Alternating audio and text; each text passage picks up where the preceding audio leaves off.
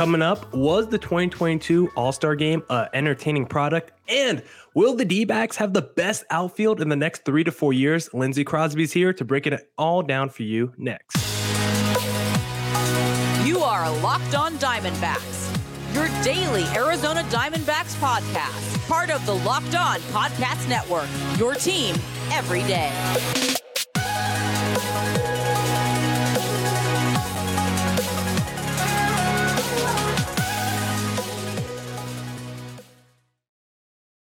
Welcome into the Locked On Diamondbacks podcast, part of the Locked On Podcast Network. Your team every day listening to the always charismatic host of this podcast, Miller Thomas. I'm a multimedia journalist and I'm a graphic designer. So please go check out my website, millerthomas24.myportfolio.com. On there, you can see all my latest work from my packages to my articles to my photos and my graphic design. If you want to see more content by me, just follow me on Twitter at Creator Thomas24 for my personal account, or just look up Locked On Diamondbacks on both Twitter, Instagram for the podcast handle. And of course, Thank you for making Locked On Diamondbacks your first listen every day. And uh, if you want to continue to support the podcast, just continue to make it your first listen every day. We actually got somebody on the podcast today who should be your second listen every day, and that is Lindsey Crosby of Locked On MLB Prospects. We've talked about him a lot. I think it's actually called Locked On Farm now, but we've talked about him a lot because He's going to be coming on the pod today. We got to talk a little Druw Jones, the number two pick for the D backs, the best player in the draft. So without further ado, let's bring Lindsey Crosby on. Let me take my name away. Lindsey, how you doing today, sir? Uh, I am I am good. I am also tired. This is the busiest part of the like this is our stretch run right here. This is our Super Bowl wrapped in with our Daytona 500 and our like all in one. Uh, you got the you got the futures game, you got the draft, trade deadlines in two weeks. We are just putting them out all the time. So if you folks want content, if you want to know about these prospects, about these draftees, the trade deadline, all of that, check out Locked On MLB Prospects. Yeah, and thankfully uh, the D backs were able to get Druw, at, Druw Jones at number two because the D backs didn't select that high. I don't even know if Lindsey Crosby's coming on this podcast, but he's a hot commodity right now. Like, if you don't have a top five pick in the draft, you're not getting Lindsey Crosby for the next three months. That man is booked. And just overall, like, do you think the MLB calendar is just too stacked in this week? Like, literally, like you said, you got the trade deadline, you got the All Star, you got the futures game, you got all these things going on. It's like MLB, let's break it down a little bit. Let's break it up a little bit so you can at least have certain points of the season that we're looking forward to. It's not just all in one week. The biggest thing to me that tells me there's too much stuff going on right now is day three of the draft on Tuesday. So 11, rounds 11 through 20. You turn on MLB Network and they're showing a pregame for the All Star game. Mm-hmm. And I'm like, you've got too many things going on. Move the draft back a little bit earlier. I like the idea of holding the draft in Omaha at the College World Series. I okay. think that would be fantastic. Do something like that. Uh, but just spread out the draft from the futures game, from the trade deadline. Uh, what makes it really hard is now you can trade these players in the trade deadline in two weeks. Used to in the past, you had to keep a guy for a year. Mm-hmm. Now you can trade him right away. And so you may draft a guy. By the time he finally gets to somewhere and starts playing ball for you, he may be out the door. So spread it out a little bit. Give people like me a, a chance to sleep and take a breath and uh, just continue getting love all throughout the summer while no other sports are playing. What are you doing? Yeah, because it's hard to say, hey, let's market our stars better. Let's market the young guys. And it's like, well, the all star game for the young guys is going on during the actual game. And then the draft, like you said, you turn on the coverage. There's no coverage of the draft. It's pregame ceremonies, it's all that other stuff. So it's like, how can you actually put these young guys on the forefront of Major League Baseball and try to market these younger players better if we don't even get to see what they look like when they get drafted? And I think the MLB draft is like the first issue for Major League Baseball and one of their many issues when it comes to marketing. Like that has to be an event. Like NHL's kind of in the same space as baseball, where it's like a lot of these guys you won't see for the first three to four years mm-hmm. of their, you know, when they get drafted, but they still make a product, the television product out of that round one. They still do round one. They still make a television product. And baseball right now, I think it's just kind of lacking that area when it comes to the exposure for their stars. Yeah, I mean it's it's it's something where there's nothing else going on right now. You mentioned hockey. They they do it I know people who aren't hockey fans that they watched the hockey draft because there just wasn't a whole lot of other sports on at the moment. Right now, nobody's doing anything. You don't have football's not in training camp yet. Uh, the NBA is there doing summer league, but that's that's it. And so take advantage of it, spread it out, and get yourself some earned media over two or three weeks. I understand the urge to make the draft into an event And because it was the All Star break, they were able to have a lot of people there on Sunday for for the first and second round, um, including I think two of your three dra- three draftees were there. Mm. But yeah, just spread it out, make it more of an event, do some extra marketing there, and let let the draftees have it like have a moment. I like that they got Sunday, but rounds three through 20 pretty much were ignored. And you can get a lot of really good talent, and y'all did in those later rounds. And I've heard people talk about too, like maybe the draft or uh, not the draft, maybe no, the All Star game. Maybe that should be back to like the Fourth of July weekend, where it's literally mid-season it'll be halfway right around the fourth of july weekend that's like a perfect little break and then also i think i just want some extra one runaway to talk about the trade deadline like we see juan soto all those rumors like i want to spend a month just talking about juan soto rumors and destinations because I've talked about that's also like the biggest thing that baseball is also lacking, like the off-season drama, mm-hmm. the the drama surrounding baseball. Like you look at basketball, you look at football. We're talking about what quarterback movement. We talk about what NBA stars are going to go where. We don't really talk about that with baseball, and it's kind of surprised because you look at like free agency. Like a lot of big time MLB players usually hit the free agent market. As chaotic as free agency was this year after the lockout, it reminds me of the first day of NFL free agency and NBA yeah. free agency, where everything's happening at the same time. And so I think they can learn a lesson and they need to do a specific window and make it into a thing, kind of like the NFL has done, kind of like NBA has done. Because like I can remember, I think it was a Monday that they they agreed to a deal after the lockout, and it's just like boom, boom, boom. All these deals start just mm-hmm. dropping at the same time, and it's oh, Freddie Freeman's going to the dot, just massive contracts being given out, you know, Seager, all of that, and so yeah, just focus better on taking things, letting them stand on their own, and then making them into marquee events. Every single thing the NFL does is a production. Yeah. They put out the schedule in a two-hour primetime special. Like yeah, everything crazy. they do is a is a big deal, and MLB just like does three things on the same day.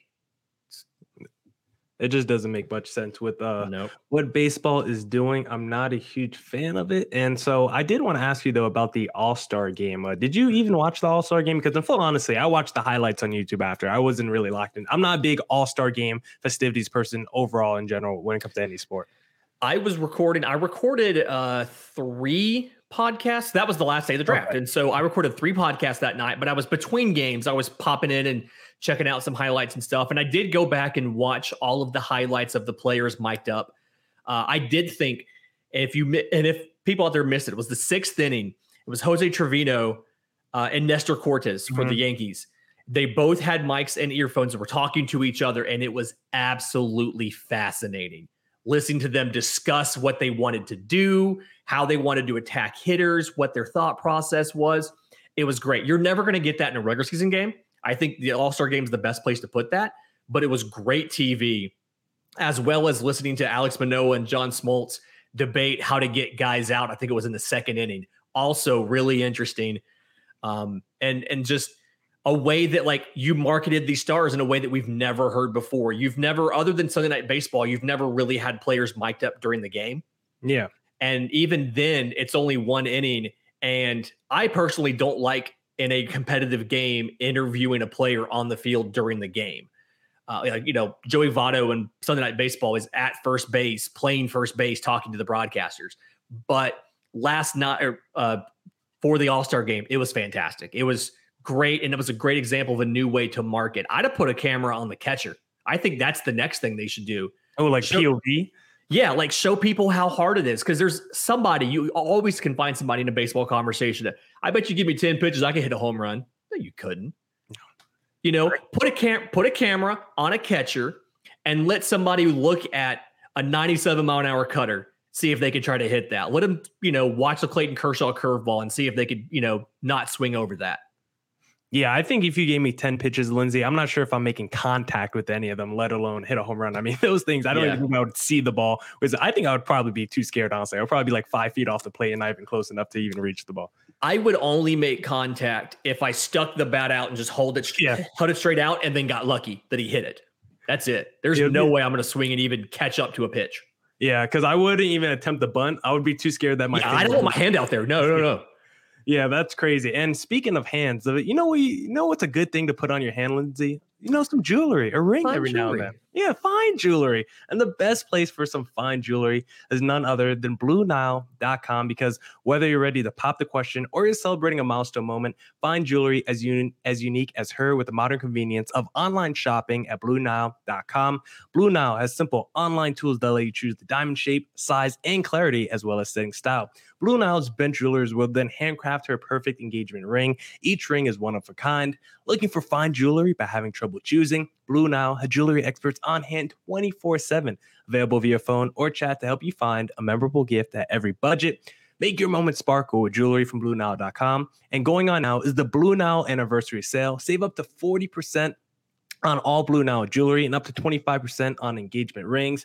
Shop now at BlueNile.com.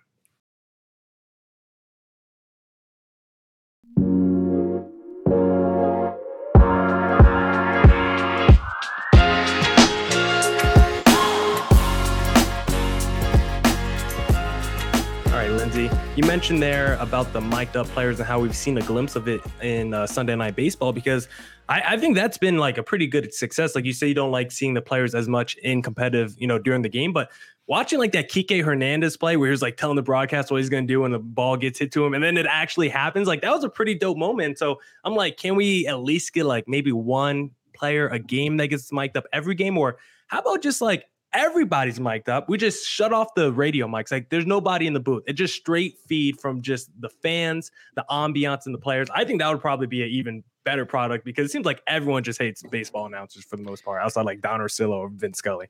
Yeah, and something that that's confused me. So MLB has embraced streaming services, and they have games. I remember one weekend I had to go to three different services to watch the three games of the team I was watching over the weekend.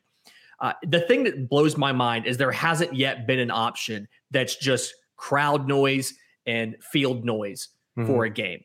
And and if, if if you figure that out, drop it in the comments below. I know back in the day, you used to be able to take an ESPN basketball broadcast and shut off the center channel, and you would just get the sounds of the arena.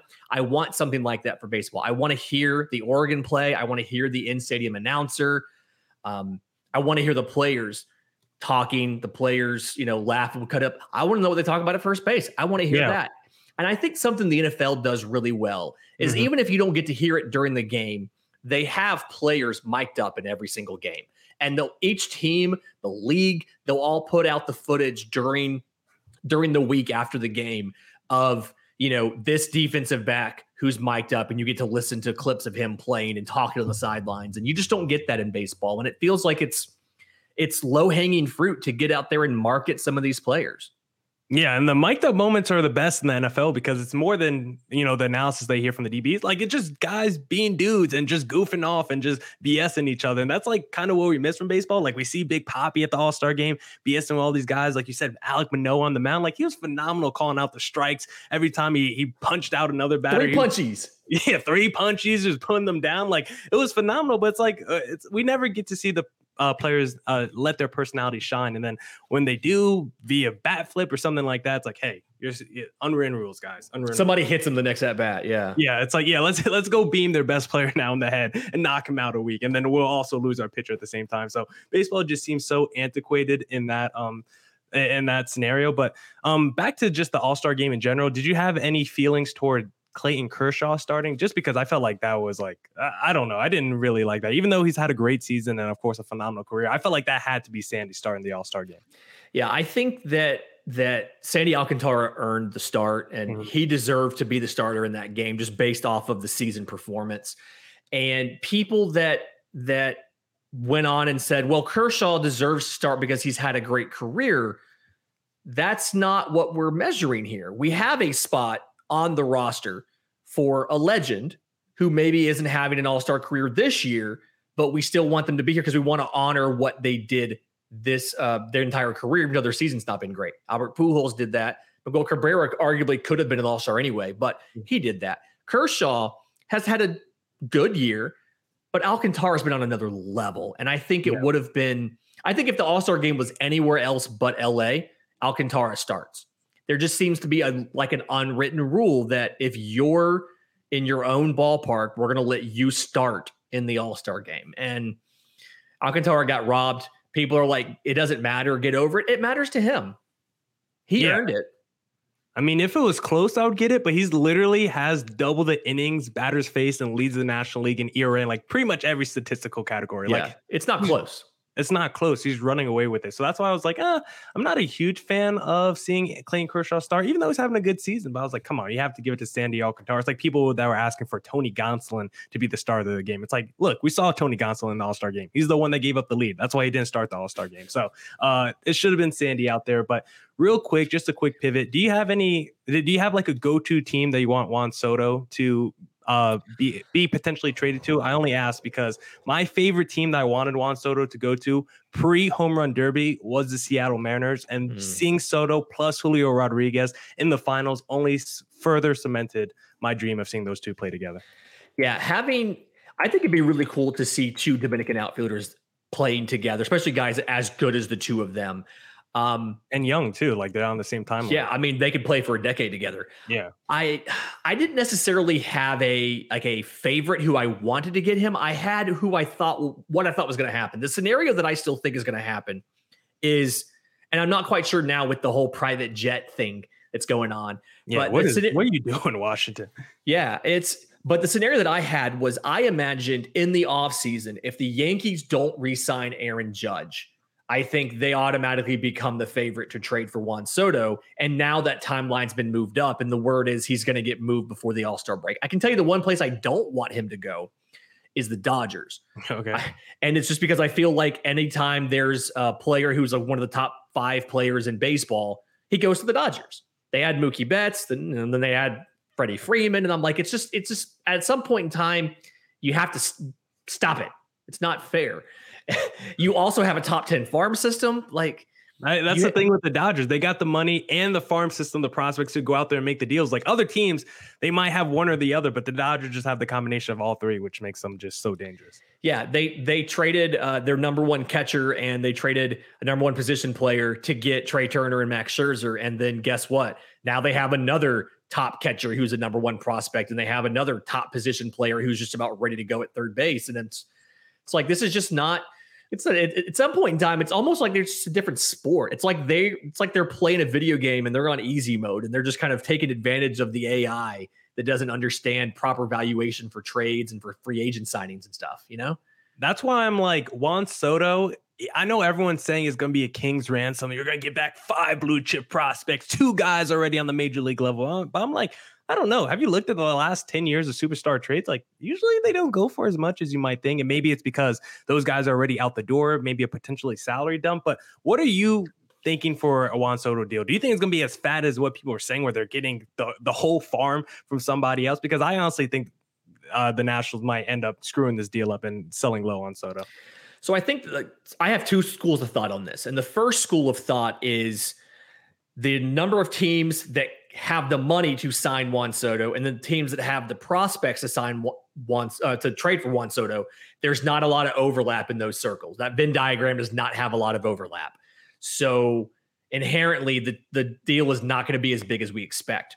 The other thing is Scott Boras likes for his clients to get to free agency. And so what I think ends up being more likely is you only get the massive haul and the massive ransom if there's an extension as well. I'm not trading four top 10 prospects and a cost controlled MLB piece for two and a half years of a player.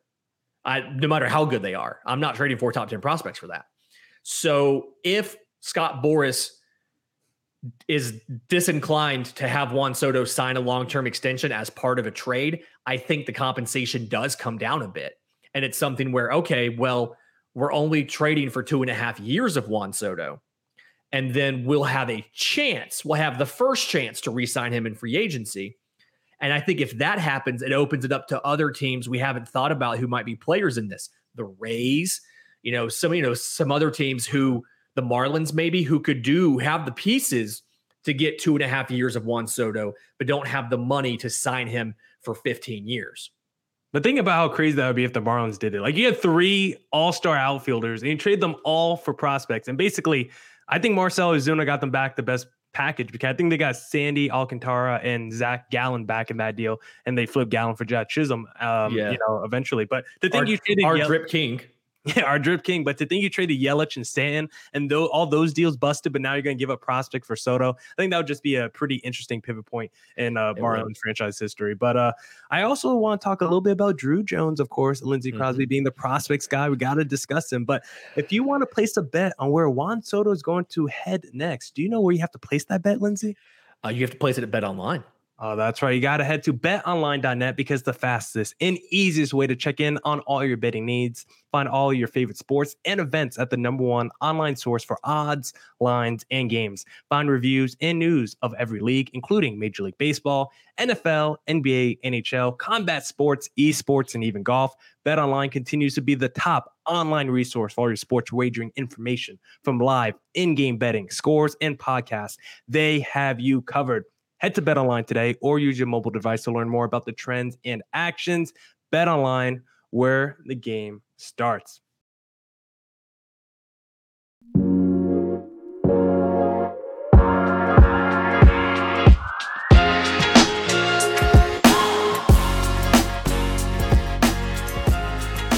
Now, Lindsay, we just saw the MLB draft and heading into the draft, Druw Jones, just consensus, number one guy, everything, athletic, Generational talent. generational. Doesn't matter what list you looked at, he was number one. But draft day, different scenario. Jackson Holliday, who probably isn't a bad pick, another son of a former major league great. But when you see Druw Jones number one on all these lists, and then he falls to number two, fall.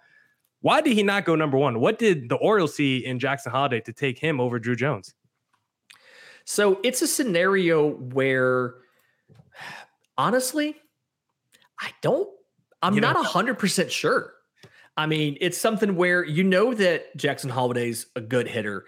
I think that when you get too locked into a small number of prospects for a long time, you start to really take the minuscule differences in their games and blow them up into much bigger things than they actually are. And it was something where Jackson Holliday was seen as having a little bit less swing and miss than Druw Jones did. Druw Jones doesn't have a lot of swing and miss, but it's Mhm. something where you knew when we've known for months that the Orioles were down to three or four, maybe five players total in consideration for that number one pick. And we all just started picking every player apart and finding every flaw and magnifying every flaw. And something in there, I don't know if it was the money, I don't know like what it may have been, but something in there made the Orioles think Jackson Holliday is a better fit for us than Druw Jones. I wanted Druw Jones, like sorry, I wanted the Orioles to finally take the consensus best player at their pick because they've always gone for the uh, the underslot college guys to save money for later, and they finally go have the chance to get the best player in the draft, the generational talent that's on all the lists, and they pass over him for a another kid who's really good, but not the best player in the draft. I didn't get it. I didn't understand why. Um, but it's the think- Diamondbacks. It pays off for the Diamondbacks. Do you think Holliday would have gone number two or still been in like that top three mix? Like, was he even in consideration for that number one? Yeah, the the consensus number one, uh, like the top tier of guys was Druw Jones, Jackson Holliday, Elijah Green as the the uh, super toolsy guys. Then Termarr Johnson, the the second baseman who went to the Pirates at four, considered to have one of the best prep hit uh, hit tools in a decade, as well as Brooks Lee from Cal Poly. That was kind of like the the, the top tier of five guys that the Orioles were looking at. I do think that either Holliday or Green would have been the pick at two. Green has a little bit more risk, a little bit more swing and miss in his game and things like that. Um, so it kind of depends. Oh, and we talk about you don't pay attention to position in the first round, but um, there are a you know a, a a lot of outfielders in this system already. So the the the impetus to go take a stud infielder versus another outfielder would have been there.